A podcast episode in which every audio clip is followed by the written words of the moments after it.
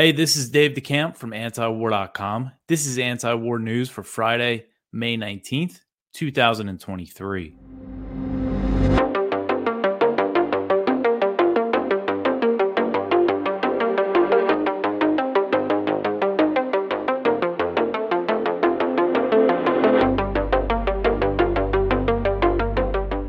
All right, the first story at the top of Antiwar dot com today. The U S is preparing for the Ukraine war to become a frozen conflict. So the Biden administration is preparing for the war in Ukraine to turn into a frozen conflict for years or possibly even decades, similar to the situation on the Korean Peninsula. And this is according to a report from Politico. So U S officials have been discussing the possibility, including potential options for where to draw the lines for a frozen conflict that either side would agree not to cross. The report said that the idea of freezing the fighting could be a politically palatable long-term result for the U S and its allies. The administration is considering the possibility because they don't expect Ukraine to regain much territory in its long-awaited counteroffensive. According to Politico, the U S is expecting that the assault will not deal a mortal blow to Russia. A U S official said that the administration is preparing to support Ukraine for the long term, whether the conflict is frozen or not. And that long-term support would involve continuing to arm Ukraine and trying to make the country's military more interoperable with NATO. Some NATO members are looking to upgrade Ukraine's status within the alliance, and the U S and NATO members in Western Europe, they're reluctant to give Kiev a concrete path to membership, but some new guarantees are expected in the future. So this is all part of the plan. Freeze the conflict and really turn Ukraine into even more of a NATO bulwark on Russia's border. According to Politico, new guarantees for Ukraine could range from a NATO-style Article five mutual defense deal to an Israel-style arms deal with, with Ukraine as a deterrent against Russia. U S officials said that at a minimum, uh, NATO would ensure Ukraine's weapons are compatible with the alliance, and they would conduct a joint training with Ukrainian troops. So because one of Russia's main motives for invading Ukraine was its alignment with NATO and Russia's main demand during short-lived negotiations in the early days of the war was Ukrainian neutrality. That means that a frozen conflict that involves NATO, you know, increasing this support for Ukraine is not going to be acceptable, is likely not going to be acceptable to Moscow. And while Russian officials have expressed an openness to negotiations recently, open to the proposals from these other countries, you know, the Kremlin has also said a lot lately that they believe Russia's goals can only be achieved through military means. And I think plans like this uh, just give them more motivation to to keep the war going. And it looks like, I think, you know, they've really dug in because since Putin mobilized those three hundred thousand fresh troops in the fall, you know, a lot of people expected a big Russian offensive in the winter, but it never really came. They focused the fighting on Bakhmut and just kind of building up, I think, the defenses along the battle lines to really just dig in. I think the Russians are preparing to be fighting for years and years, and I just can't see, at least anytime soon, maybe this will be the inevitability, some sort of frozen conflict, but I can't see Russia going for that anytime soon. And it's just such a shame because, you know, just if Ukraine, you know, fulfilled the Minsk Accords before the war, or if the U S and its allies, you know, let Ukraine and Russia negotiate a deal in the early days of the war, um, you know, this this whole thing could have been avoided. And now if they freeze the conflict along the current battle lines, Ukraine is going to lose significantly more territory than if they negotiated earlier. But as we know, the peace talks were discouraged by the U S and its allies. And the Biden administration, they still show no interest in pushing for a real diplomatic solution. Now they're preparing for the, a frozen conflict, something like, you know, the Korean Peninsula that's been, you know, for decades, uh, you know, a frozen conflict along the D M Z there. And there's um, how many U S troops are in uh, South Korea? I guess that would be the difference, is that there wouldn't be U S troops in Ukraine. Um, I think there's about twenty-eight thousand, I want to say, in South Korea right now. So, I mean, if that's what they're thinking for a long-term plan, uh, it just goes to show uh, that they don't think this is ever going to end. Um, all right. The next one here, NATO to draw up Russia war plans for the first time since the Cold War. So NATO is drawing up plans on how to fight a war with Russia for the first time since the Cold War. And at the upcoming NATO summit in Vilnius this July, alliance leaders will approve thousands of pages of secret military plans that will detail how to respond to a Russian attack. And these plans will be vastly different than anything drawn up during the Cold War, as NATO has expanded from sixteen members to thirty-one since the dissolution of the Soviet Union and the Warsaw Pact. The documents will also outline how NATO members should upgrade their forces and logistics.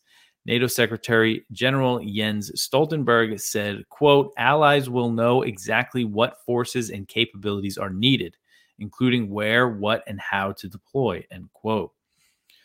So NATO's newest member, which is Finland, shares an over eight hundred mile border with Russia and is poised to sign a deal that will give U S troops access to its territory. And while the alliance is preparing to beef up its presence on its eastern flank, one NATO official acknowledged the danger of massing troops near Russia's border. So I thought this was an interesting quote. This is from a NATO Uh, Lieutenant General Hubert Kotere, Kotere, I probably butchered his name there. Uh, he's the Vice Chief of Staff for NATO's Supreme Headquarters, Allied Powers in Europe. And he told this to Reuters, quote, the more troops you are massing up on the border, it's like having a hammer. At some point, you want to find a nail. If the Russians are massing troops on the border, that will make us nervous. If we are massing troops on the border, that will make them nervous, end quote. So at least acknowledging that expanding NATO onto Russia's border is, you know, makes the Russians nervous. Uh, you know, as much as they want to say this war was unprovoked, um, at least there's some acknowledgement there of, you know, we're just going down such a dangerous path here. And, you know, this is just more preparation for war with, with Russia. Um, and, you know, they're saying this would be based on some sort of Russian attack. I don't think Russia has shown any indication that it wants to attack NATO, especially after all of the escalations of NATO involvement in the war in Ukraine. Um, but, you know, you never know what could happen with, uh, you know, you have these Russian and NATO aircraft uh, always encountering each other now. Uh, another missile could end up hitting Poland or something. You, you just never know what could happen. You know, we could wake up one morning and, you know, it could be at war with Russia. I think it is. We are on that much of a of the edge here. Uh, you know, scary stuff. All right. The next one here. Ukraine tells China that it will not cede territory for a peace deal. So China's special representative for Eurasian affairs, Li Hui, was in Ukraine on Tuesday and Wednesday to discuss the prospect of peace talks. And he met with senior Ukrainian officials, including Zelensky and uh, Kuleba, who's the foreign minister.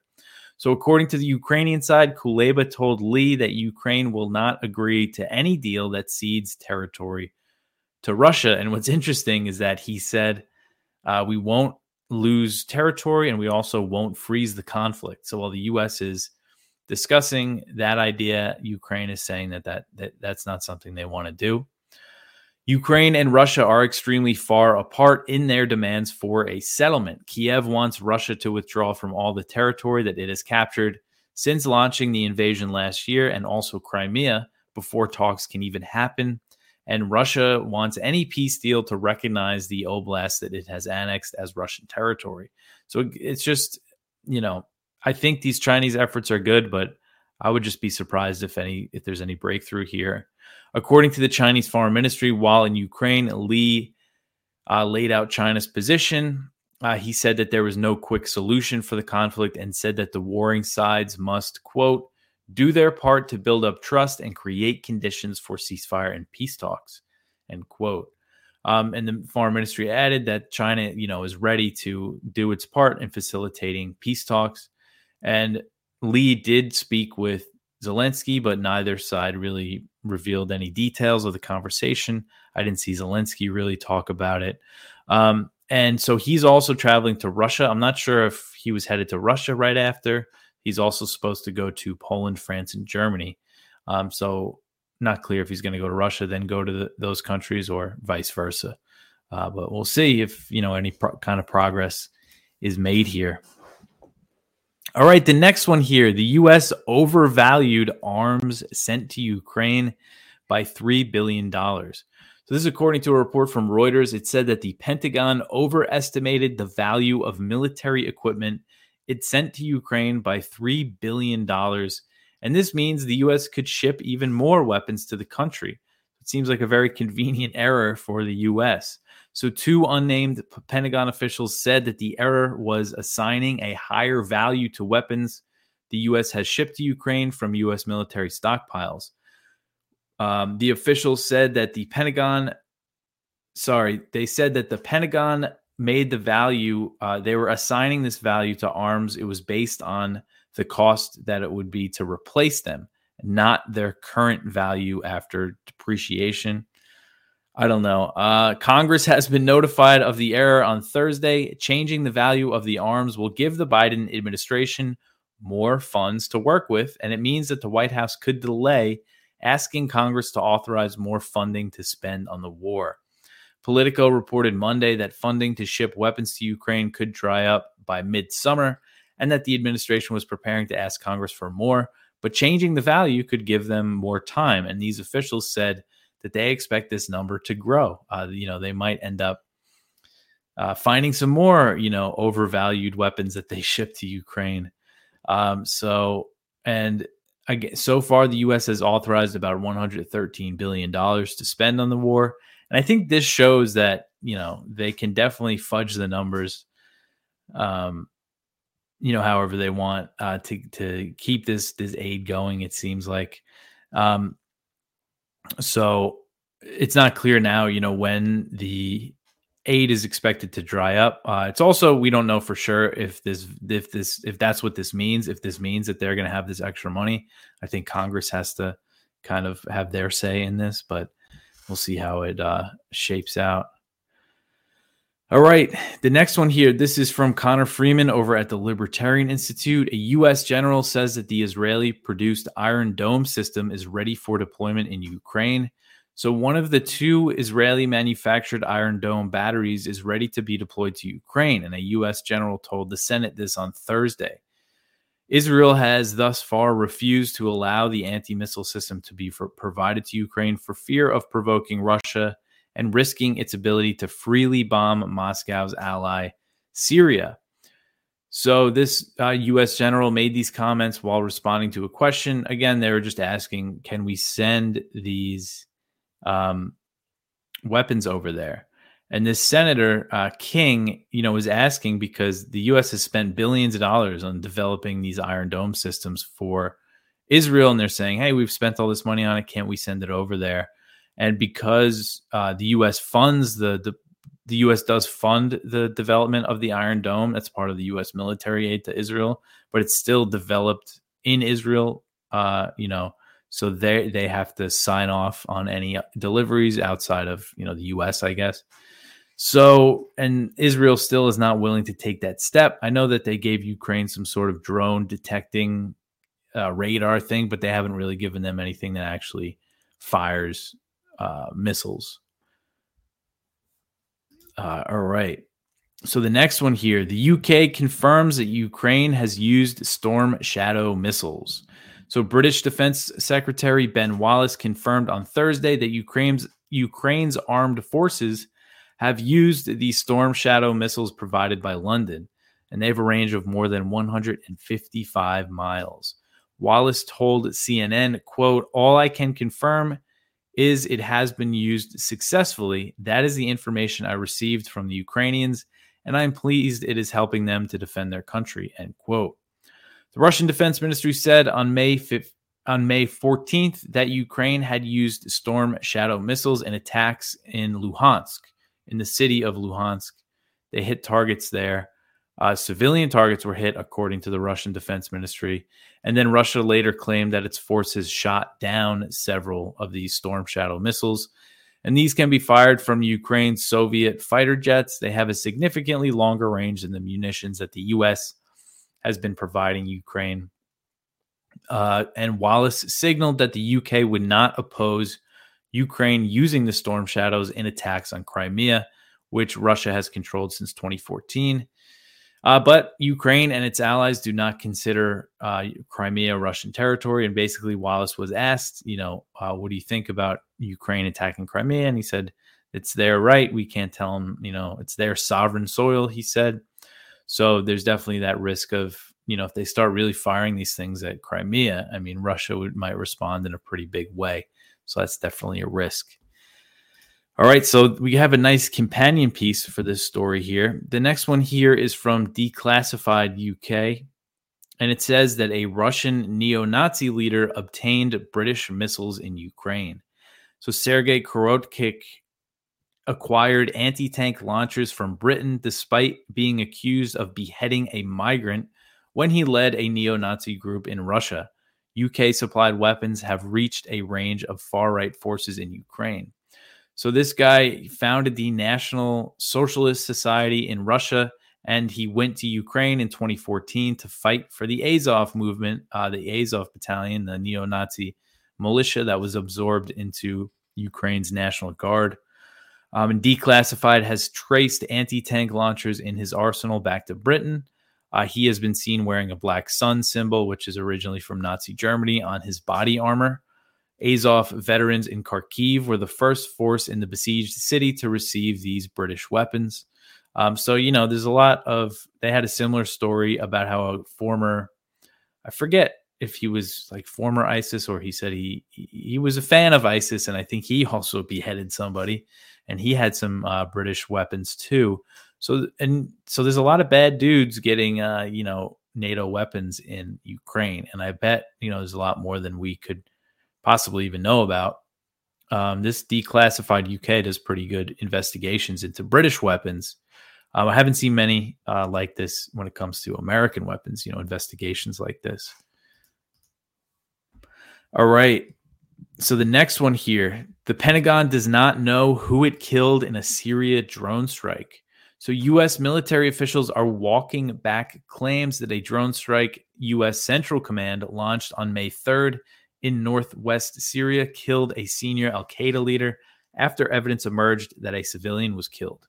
So when the strike was first launched, I went over it, and it was clear that day that they killed a civilian and that they didn't kill an al-Qaeda guy, because they, for a few reasons, but reports immediately emerged that the strike killed a sheep herder that had no ties to militant groups.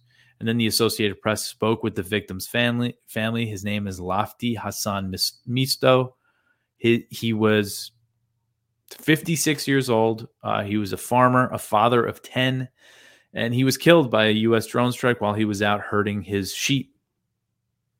And a, an unnamed Pentagon official told the Washington Post, quote, "We are no longer confident we killed a senior A Q official," end quote. I doubt that they were ever confident, because the day that they put the press release out, they said, "Oh, we killed the senior al-Qaeda leader." And that was it. They didn't give a name. They didn't give any details of the strike. Usually they have certain things that they put in their press releases, including saying that they, they don't think they killed any civilians. They usually say that.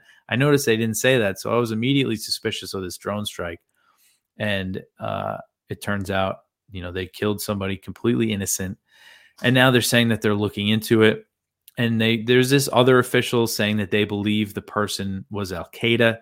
Uh, there was this Washington Post report that was published Thursday. They spoke with people they said were terrorism experts, and based on where this guy was, just based on on the, the facts that they have, the evidence, what he was doing, all the people that, neighbors and family, you know, they're saying this guy wasn't al-Qaeda. So eventually we'll probably see the Pentagon admit it. And then we might learn later that they knew it all along, because, you know, it was like that uh, drone strike in Kabul in Afghanistan in twenty twenty-one that killed a whole family, ten civilians. You know, we learned later that they knew right away that they killed civilians, but they lied about it. So the Pentagon is notorious for undercounting civilian casualties and lying about it. So if they're not kind of challenged on it, they're just going to lie. So it's good that this is getting uh, exposed more. Um, but very, you know, this has gotten very little attention. I mean, it's, it, it was in the Washington Post now. So hopefully more people uh, hear about it, because, you know, it shows that the terror wars aren't over and U S drone strikes are still killing innocent, completely innocent people. Uh, all right. The next one here, House Democrats tell Biden to support ending the Yemen war. So Rep, uh, Representatives Rashida Tlaib, Democrat from Michigan, and Ro Khanna, Democrat from California, they led thirty-seven other House Democrats in a letter that calls on President Biden to support diplomatic progress in Yemen by declaring that the U S will not provide military support to the Saudi-led coalition in the conflict. So this is good to see. I mean, it's thirty-nine members of Congress. That's a pretty good uh, amount of people sending this letter. So the, just the current situation, um, you know, the Saudis and the Houthis recently held talks in Sana'a, and that was a huge diplomatic breakthrough. But so far, a peace deal has yet has not yet been reached. And amid these negotiations, U S officials went over to Saudi Arabia, and they said that they support Saudi Arabia's defense against threats from Yemen, which is basically saying, you know, if this war flares up again, because there hasn't been Saudi airstrikes in Yemen or Houthi attacks in Saudi Arabia since March twenty twenty-two, so for over a year, which is great. But basically, it sounds like these the U S is saying, don't worry if things spark up again, you know, we got your back. And kind of the point of this letter is that, you know, no, you gotta, you gotta say you're not going to support them, you know, make them sign a peace deal, force their hand. Uh, so this letter wants Biden to, quote, clearly and publicly state that the United States will not provide any further support in any form to any faction party to the conflict while diplomatic talks to end the war are ongoing, and should they fail to reach a diplomatic settlement and return to armed hostilities, end quote. Um, so the letter also said that they were ready to introduce legislation to prevent further U S complicity in the Saudi war on Yemen if hostilities resume. And they said that they're uh, ready to introduce a war powers resolution. So that's good. A war powers resolution was introduced last year in both the House and the Senate, and it got a lot of bipartisan support, but the White House successfully lobbied against the bill, and they convinced Bernie Sanders not to bring the legislation to the floor for a vote. He caved to the pressure. The Democrats also want a complete lifting of the blockade on Yemen, which has long been a Houthi precondition for negotiations toward a political settlement. So that would really help if they fully lifted the blockade. They have eased it, but it still hasn't been fully lifted. The letter says that Biden should, quote, clearly and publicly state that the Saudi blockade of Yemen's ports, a form of collective punishment against innocent Yemenis, must be lifted unconditionally, as global international humanitarian leaders have long sought, end quote. Um, so again, it's good to see this pressure. And, you know, this war is just was just such a brutal war, and it's been uh, such a relief for people there that, that the fighting hasn't been going on, but the blockade is still affecting them. And if this thing does ramp up again, I mean, this, again, it's just been such a brutal war. Just looking at the death toll, and this is considered to be a pretty conservative estimate from the U N. As of the end of twenty twenty-one, they say at least three hundred seventy-seven thousand people have been killed in the war, and more than half of those died due to starvation and disease that were caused by the blockade and the coalition's brutal bombing campaign, the U S-backed Saudi U A E coalition. You know, always bombing civilian targets, always bombing water treatment plants. They would bomb farms, uh, fishing boats, power plants, you know, all sorts of civilian infrastructure. Just a brutal war on Yemen civilians. All right. Uh, the next one here, the last story in the news section, the U S military will access ports and airport in Papua New Guinea. So this is something, uh, you know, I've already covered, but this is confirming that the U S and Papua New Guinea are still going to sign this military deal, even though President Biden has canceled his trip to the country. They're still ready to sign it. And the prime minister is also confirming, yes, because we didn't know for sure, is confirming that this deal will give the U S military access to the country's ports and airports. So that's a big deal. Uh, this could turn into the U S building bases in Papua New Guinea, because it says they could p- potentially build infrastructure. So I think, uh, you know, we, it looks like the U S is going to be building bases in Papua New Guinea and Finland now. So the U S empire just continues to expand. And again, with Papua New Guinea and all these Pacific Island nations, this is all about the preparations for a future war with China. Um, you know, that's that's what they're doing with all this. So it's uh, definitely concerning. Um, and the G seven summit started uh, on Friday in Japan. Biden went over there, so we'll probably see a lot come from that. I think some more sanctions. They're going to announce new sanctions on Russia. We might see some announcements, some stuff with China and Taiwan. You know, they might say some things that'll anger China. So we'll see how that all plays out. Uh, but go check out our viewpoints. We have one from Blaze Malley, national security experts. Ukraine is a is an unmitigated disaster. Um, so this was that open letter in the New York Times published by the Eisenhower uh, group. And we have one from Jonathan Cook, the Nakba at seventy-five, Israel's state building project is unraveling from within.